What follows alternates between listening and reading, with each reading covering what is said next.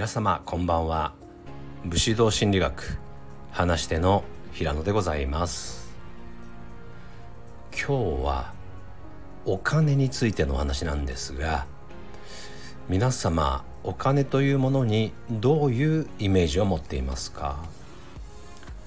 ネガティブなイメージを持っているという方意外といらっしゃるのではないでしょうか？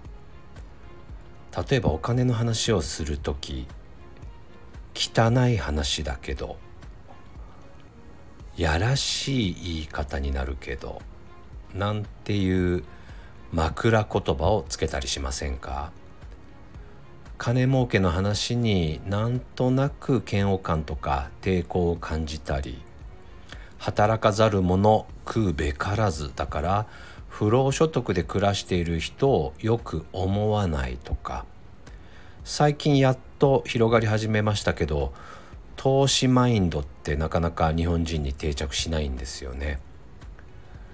これらの原因ってもしかして武士道のせいかもしれません。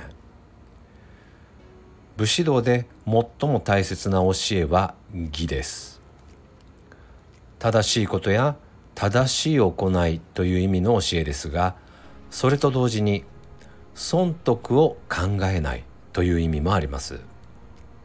損得を考えると誰も戦でなんて死にたくなくなりますからね。損をしようが正しいことを貫こうというのが武士の考え方です。そういう考えから計算高い人は卑怯者だとかそういう考えにまでなっていくんですね。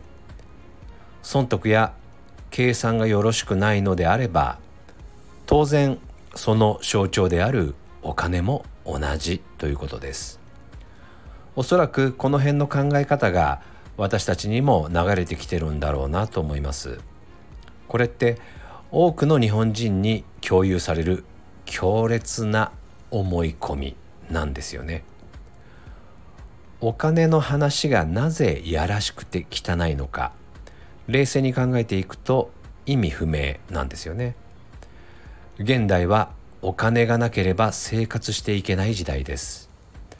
善悪はもちろん大事ですが損得というものもしっかり考えていく必要があります。何年か前の大河ドラマ「青天を衝け」の主人公となった渋沢栄一という人はこんな言葉を残しています。死根詳細武士の死に魂。商売の商に才能の才。と書きます。武士の魂と商売の才能。どちらも併せ持つ必要がある。ということです。